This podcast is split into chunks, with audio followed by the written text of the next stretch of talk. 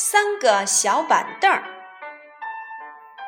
爱因斯坦是世界上著名的大科学家，可是他小时候一点儿也不聪明，还经常被同学们嘲笑是个傻瓜。有一次，老师布置了一项手工作业，让同学们自己做一件漂亮的手工制品。到了交作业的时候，同学们有的浇上了泥巴捏成的可爱小动物，有的浇上了用竹子编成的小竹篓，还有的浇上了用蜡做成的各种水果。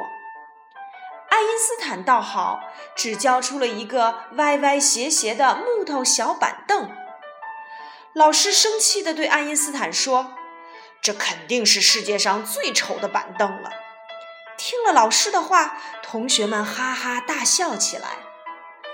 爱因斯坦一点儿也不生气，他不慌不忙地说：“老师，您说错了，这不是世界上最丑的板凳。”说着，他从书包里又拿出来两个更糟糕的板凳，说：“我一共做了三个板凳，前两个比交给您的那个更丑。”大家看了三个小板凳，都夸爱因斯坦是个做事认真、努力的好孩子。